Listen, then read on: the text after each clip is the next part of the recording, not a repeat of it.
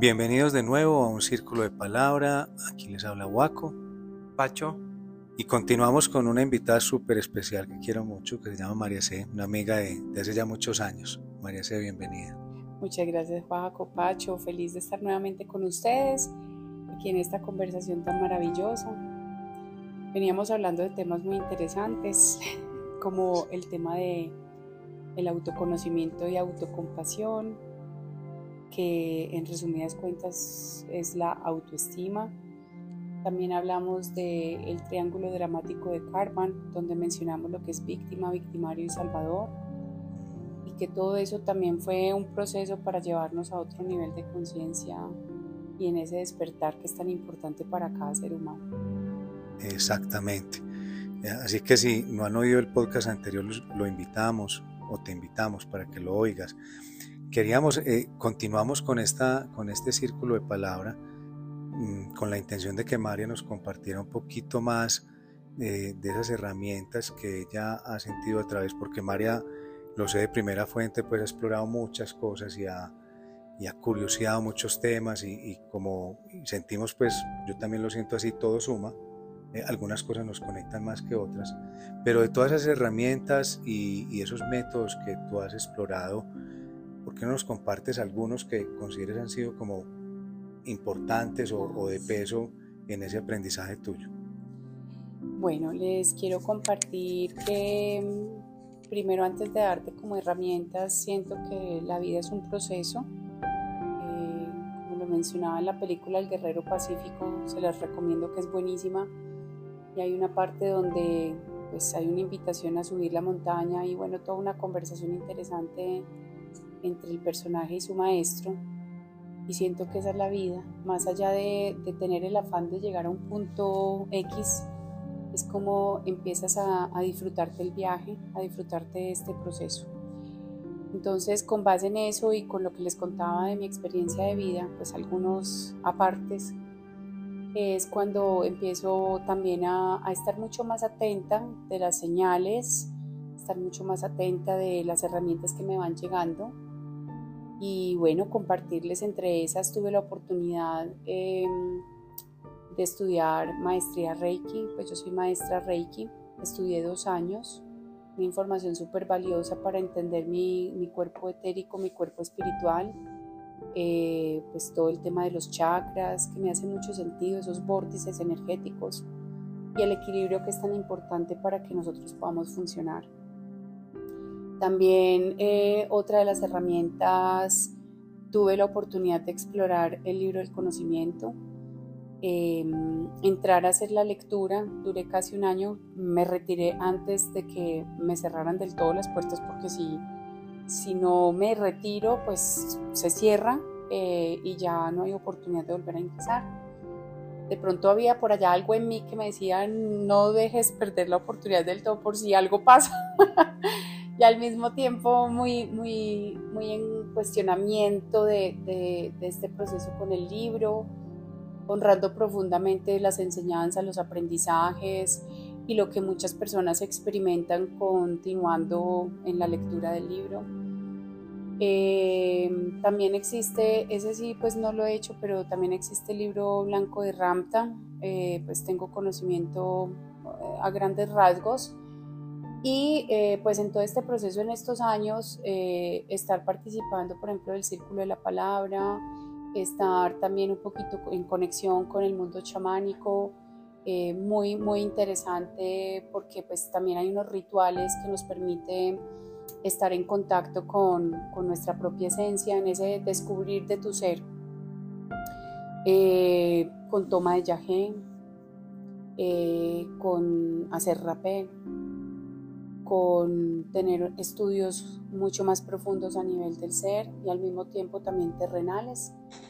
Y conversábamos un poquito fuera de, este, este círculo de palabra, cómo es tan importante que desde la comunidad, desde nosotros queremos también acompañar a, a los seres humanos muy en esa conversación de que una parte no excluye a la otra, me hago entender Seguimos siendo seres humanos con responsabilidades civiles, siendo seres terrenales desde mi mirada.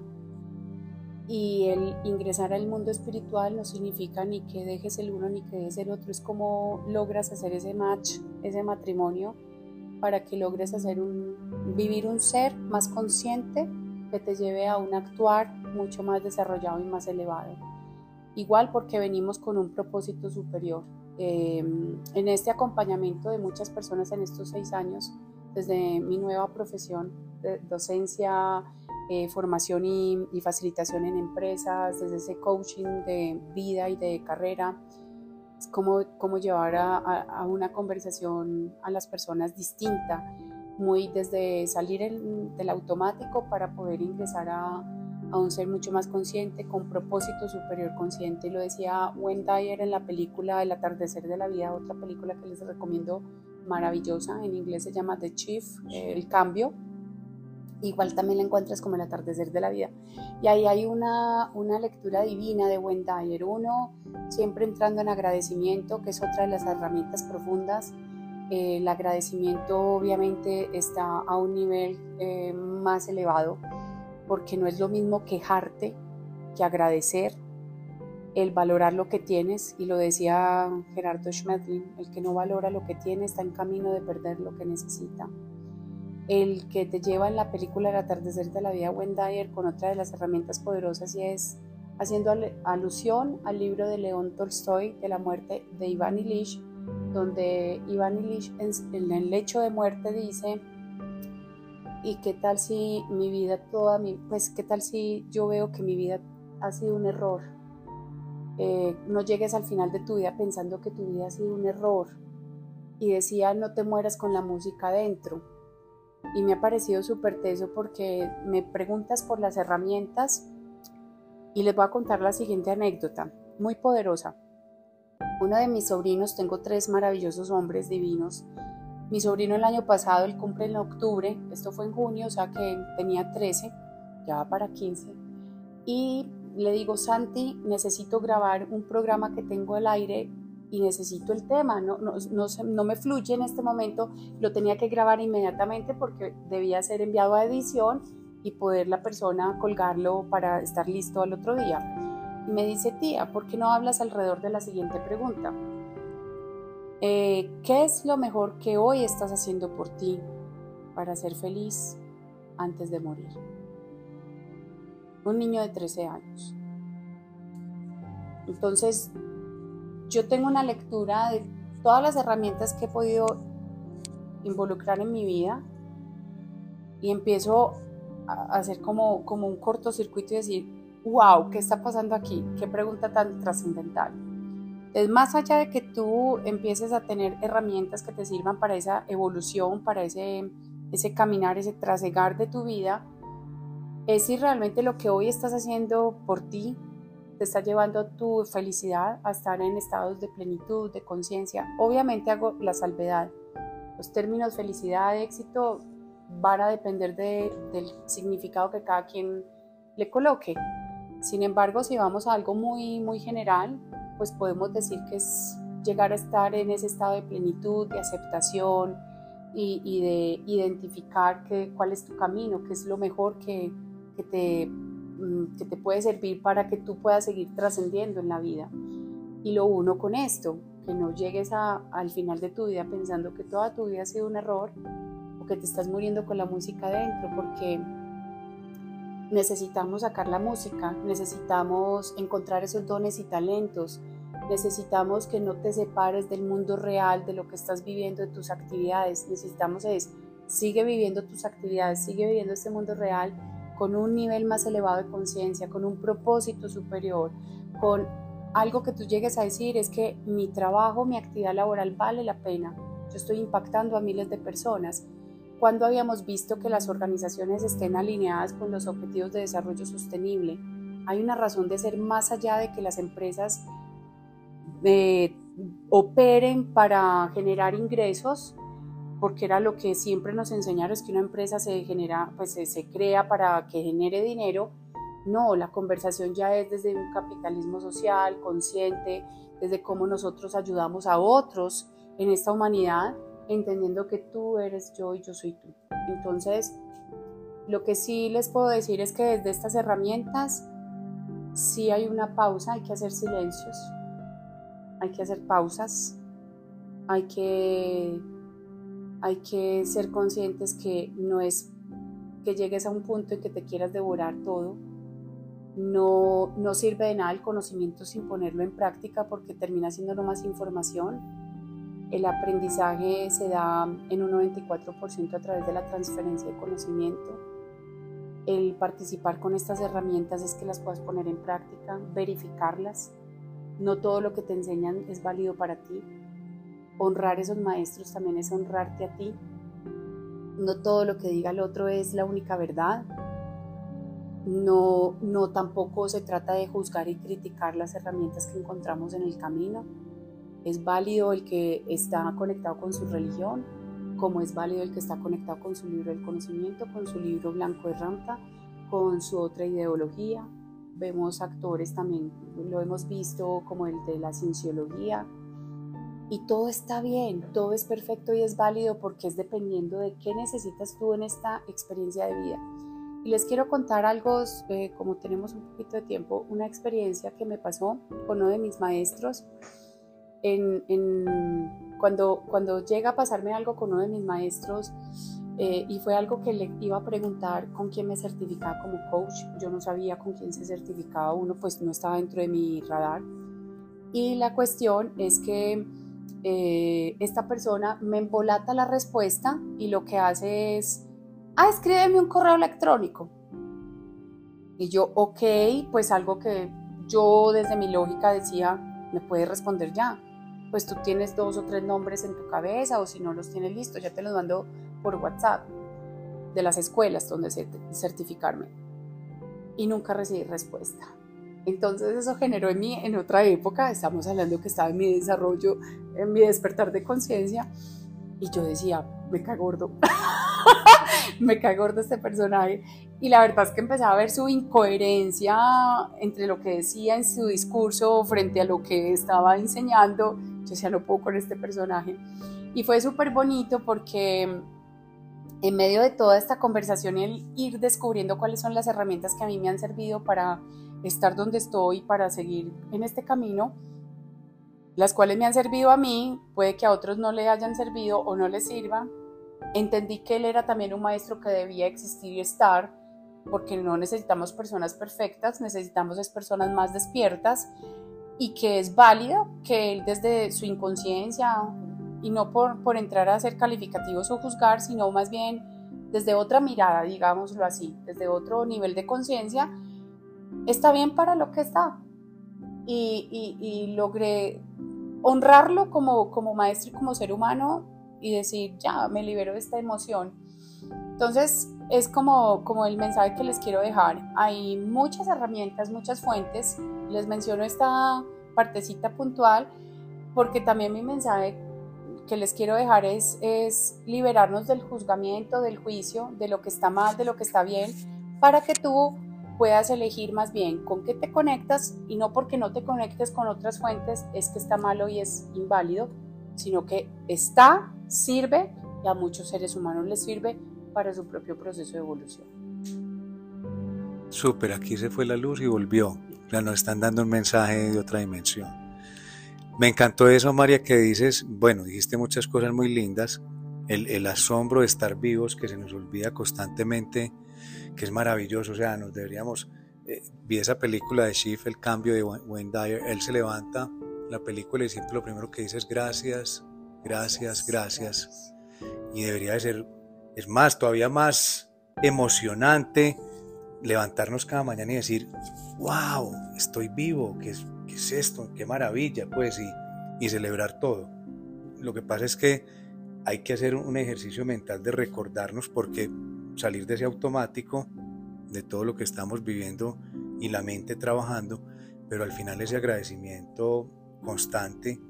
Y yo, y yo hoy, hoy me llegó esto muy, muy lindo y es, finalmente es, solamente podemos estar plenamente felices cuando estamos en este instante presente, que cuesta mucho, porque es que ya pasó, y sigue otro, ya pasó, sigue otro. O sea, son instantes constantes que forman ese presente eterno pero nos exige disasociar el ejercicio mental constante que tenemos, que también es constante casi que todo el tiempo. Entonces, me gusta mucho eso, de poder conectarnos con el aquí, con la hora, muchos maestros lo han dicho, pero también otra cosa que, que resalto de lo que mencionabas es, eh, no necesariamente vamos a conectar con todo, tampoco hay que forzar tanto, si hay algo que realmente me cuesta mucho, no es el momento o no es la metodología o no es el maestro que estoy buscando en este momento, la herramienta, aunque sí, una vez que yo siento que es como el niño, entonces encuentra algo y dice, wow, qué nota, quiero jugar esto, me encanta. Y eso sí, ahí sí llega un momento en que para cambiar mi personaje, para salir de, esa operación mental que ya tengo estructurada por mis prejuicios, vivencias, miedos, exige un poquito de, esfuerzo, llamémoslo así, o de, de persistir. Porque esa, esa neuroplasticidad que ya se ha demostrado científicamente, para poderla generar me exige que yo tenga que hacer un esfuerzo para poder lograr esas nuevas sinapsis mentales. Entonces sí hay esfuerzo, pero debe disfrutarse. Entonces yo también, hoy por hoy, conecto mucho con lo que dices, más que el objetivo, que está bien soñar, dibujarlo, pensarlo, escribirlo, como, como cada uno sienta, es enamorarnos del proceso, porque lo único que existe es lo que estoy haciendo hoy y, y hacerme consciente de las emociones que estoy llevando. Entonces, me, encantó todo eso que mencionaste. Hoy por hoy, igual, en, porque hiciste un recorrido por muchas herramientas y muchas experiencias, bueno, al menos citaste varias importantes. Hoy por hoy, eh, ¿hay alguna que estés llevando en este momento? ¿Alguna que, que, estés, digamos, que en desarrollo y que, que estés utilizando con, en tu día a día? No una específica, estoy haciendo un match con varias. Eh, me encanta, por ejemplo, para desafío de creencias, toda la metodología que se llama The Work de Byron Katie. es una mujer maravillosa, más de 10 años en depresión, con pensamientos suicidas. Se da cuenta que sus pensamientos la tienen como la tienen y logra desafiarse a sí misma y acompañar a miles de personas en el desafío de de sus propios pensamientos, lo decía Buda, y tus peores enemigos pueden hacerte tanto daño como tus propios pensamientos. Pero ¿y cómo, si se puede compartir, cómo hace, explica, o sea, sí, claro. cómo transita ese cambio de pensamiento? Ese cambio de pensamiento, bueno, eh, desde la metodología de Byron Katie está la primera pregunta que es, ¿es verdad? O sea, se plantea la creencia. La creencia o el juicio es distinto a la afirmación. O sea, para yo desafiar juicios, es porque tengo afirmaciones contrarias, ¿cierto? Es decir, es que todos los hombres, yo lo hablo pues como mujer, es que todos los hombres son iguales. Entonces, eh, bueno, es verdad, sí, son iguales. Puede ser que una persona diga, sí, tienes completa certeza de que son iguales. Entonces ya me pongo a dudar porque yo puedo con certeza decir que todos los hombres son iguales. No tengo estadísticas para decir que todos son iguales. Entonces ahí la respuesta es sí o no, ¿cierto? Entonces digo no. Y seguido a esto es eh, cómo te sientes con ese pensamiento, con esa creencia y cómo te sientes sin esa creencia, sin ese pensamiento. Y luego haces una inversión de la creencia. Es que dicen que todos los hombres son iguales, lo pongo en mí, es que yo pienso que todos los hombres son iguales. Entonces cuando yo veo que hay afirmaciones contrarias, porque no tengo cómo validar. También hay hombres muy buenos, maravillosos, como también hay mujeres buenas y maravillosas, como también hay unas que están en otro camino, en otro nivel de conciencia. Entonces amplío mi mirada, desafío la creencia y me abro un espacio de explorar otras oportunidades. Eso es muy importante hacerlo. Me parece que, que nosotros vivimos con muchos juicios y creencias, sobre todo que tenemos juicios maestros que define nuestro trasegar. Les explico que los comportamientos y las acciones siempre los anteceden los pensamientos y las emociones. Así que desde el coaching ontológico hay una fórmula que se llama observador, acción, resultados. Si tus resultados no están siendo lo que tú esperas, no te quedes en el aprendizaje primer nivel, que es la acción. Les pongo un ejemplo. No es lo mismo que yo desee perder peso y pues deje de comer azúcares y carbohidratos, ¿cierto? Es lo primero que uno dice, deja los azúcares, deja los carbohidratos, listo, perfecto. Ese es un aprendizaje de primer nivel. con el simple hecho de yo cambiar la acción no se sostiene el resultado en el tiempo, no lo puedo garantizar. Aprendizaje de segundo nivel es irme al observador. ¿Por qué? Porque es que el pensamiento es el que me genera la acción, o sea, me manda a actuar. Entonces no es lo mismo que yo diga, vení, yo, yo quiero un cuerpo saludable, quiero un cuerpo ligero, que me responda, que me, eh, me permita estar en esa experiencia terrenal desde otra perspectiva, sintiéndome cómoda, donde me siento enérgica, donde no me siento cansada, donde mi cuerpo no se está enfermando, a través de una alimentación consciente. Cuando yo me quedo en el, en el aprendizaje de primer nivel, no hago esto.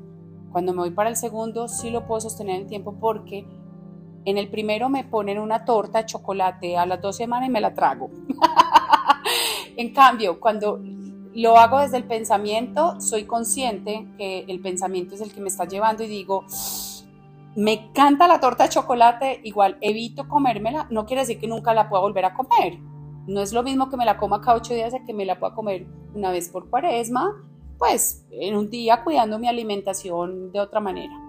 Esa es una de las, de las herramientas. La otra es, soy muy, ahorita me está gustando mucho todo el tema de la neurociencia, de, el doctor Joe Dispensa explica perfectamente el cerebro triuno, explica muy bien qué nos está pasando con nuestro cerebro, habla mucho de la conexión del corazón con el cerebro, del cerebro con el corazón, la coherencia que es tan importante y eso permite que, que también tengamos un poquito más de educación acerca de quiénes somos, cómo estamos compuestos, o sea, cómo funciona nuestro organismo. Siento que no puede estar distante de esta conversación espiritual para que tú sepas también cómo hacerte cargo de tu cuerpo, porque aquí estamos hablando de esa integración entre cuerpo, emoción y lenguaje.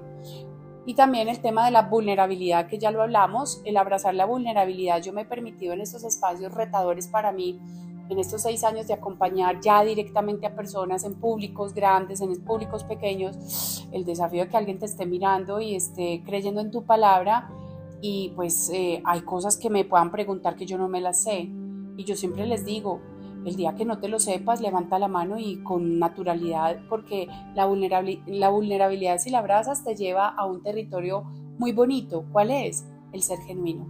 Y necesitamos ser genuinos no necesitamos seres perfectos, desde mi mirada. Siento que el abrazar la genuinidad es importante. También te lleva a aceptarte, a, mirarte con respeto, con amor y saber que no eres perfecto o perfecta y decir, ok, tengo que ser humilde. Humildad ante todo y de las herramientas que te iba a mencionar, gracias por, por lo que nos compartes, es la compasión. Eh, tuve la oportunidad de hacer una certificación en compasión integral y pues yo he sido una mente que me he dado un poquito duro, también pues vengo de un hogar muy crítico. No critico mi hogar, o sea, todos los hogares son perfectos porque nacemos donde hemos elegido para nuestra propia evolución, así hayan hogares un poco más fuertes, más dolorosos. Igual cuando estudio la compasión, empiezo a entender términos como el agradecimiento, la interdependencia, el que todos dependemos de todos, había un ejercicio muy poderoso y es cómo hago yo para tener esta pashmina de algodón eh, en mi cuerpo. Entonces eh, empezamos a desarrollar cuántas personas y recursos naturales han pasado por esta pashmina para que esté aquí. Y es infinita. O sea, hay personas de todas partes del mundo involucradas en este proceso empezando porque nací de un papá y una mamá, entonces está toda mi cadena ancestral, empezando porque hay personas que se inventaron las maquinarias, eh, desde la abridora, desde que llega la paca de algodón, la limpia, hace la cinta, la cinta se va a la hilandería, hace el hilo, se lleva el hilo a la textilera, hace la tela, etcétera, etcétera, hasta que hay un centro comercial que alguien lo construyó, donde está el dueño de la empresa que hace las pashminas y tiene un almacén, o sea, es súper poderoso. Y yo decía, wow, si todos entendiéramos que nos necesitábamos, nos estaríamos dando más pasito, no, no dándonos tan duro, porque es que tú eres yo y yo soy tú y te necesito. Y tú tienes un don y un talento que yo lo necesito y yo tengo un don y un talento que tú lo necesitas. Entonces, esas han sido las herramientas y también la compasión es entender que cada quien está viviendo un proceso especial que está viviendo su propio proceso y no soy yo quien para juzgar el proceso del otro. Entonces, dos términos que son fundamentales son empatía y compasión. Empatía como la emoción relacional donde muestro un interés genuino por lo que a ti te pasa. No es que yo pueda sentir lo que tú sientes, porque yo comprendo que estás sintiendo algo y lo puedo ver con compasión entenderte y acompañarte en ese proceso. Es vulnerabilidad, abrazar incertidumbre, mucha compasión, mucho abrazar tus emociones. No tienes que ser perfecto, debes simplemente respirar tus emociones. También otra de las prácticas estudié también mindfulness entonces, el estar aquí presente ahora me ha servido cantidades porque estoy completamente apertura. Llego a decir, ah, wow, ¿para qué me pasó esto? ¿Qué pasó? ¿Qué pasó aquí? Entonces, el rumiar y digerir y, procesar.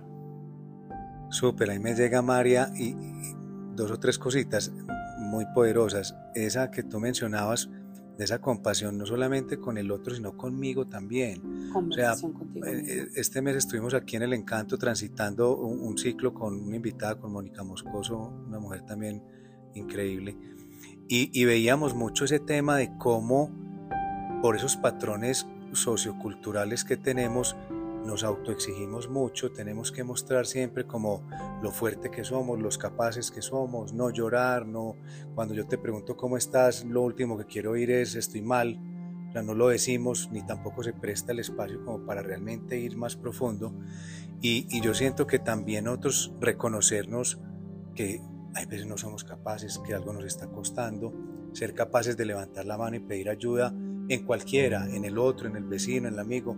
Aquí tenemos una magia y es que vivimos en comunidad, entonces, pero qué lindo replicarlo, ojalá en, todas partes. Yo cada vez veo que nos parecemos más a sociedades sin juzgarlas, pero más industrializadas, donde ni siquiera se quiere mi vecino, no pasa de pronto de un saludo a poder realmente interactuar y decir, ¿cómo estás? Ve, te veo hoy como bajito.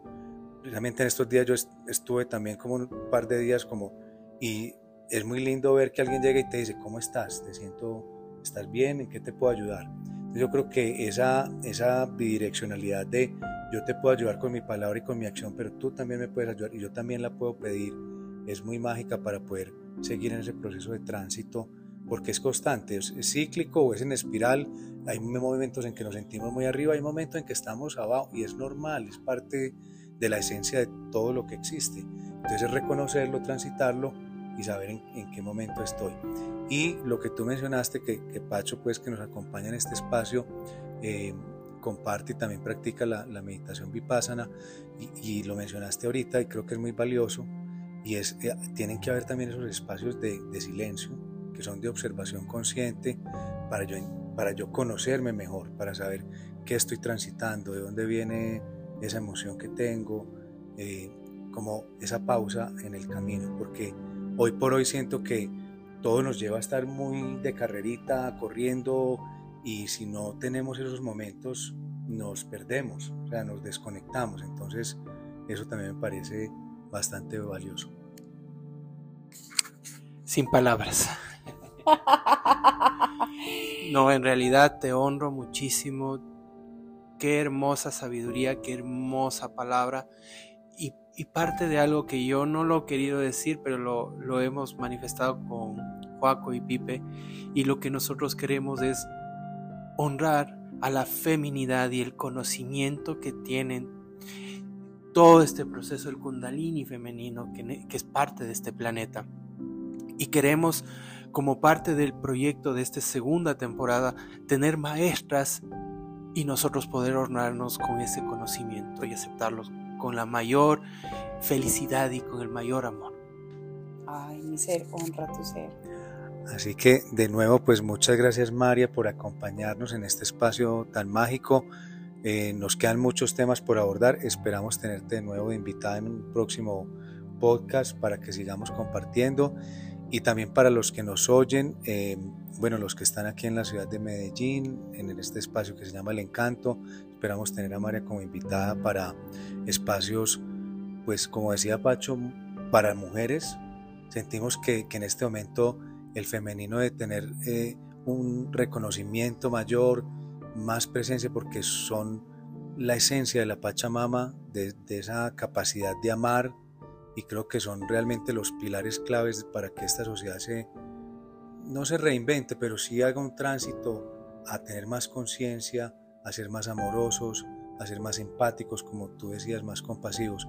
Entonces, muchas gracias por estar con nosotros en este espacio, siempre esta es tu casa y bueno, nos esperamos ver en una próxima oportunidad. Gracias por escucharnos, les habló Waco. Pacho. y María C.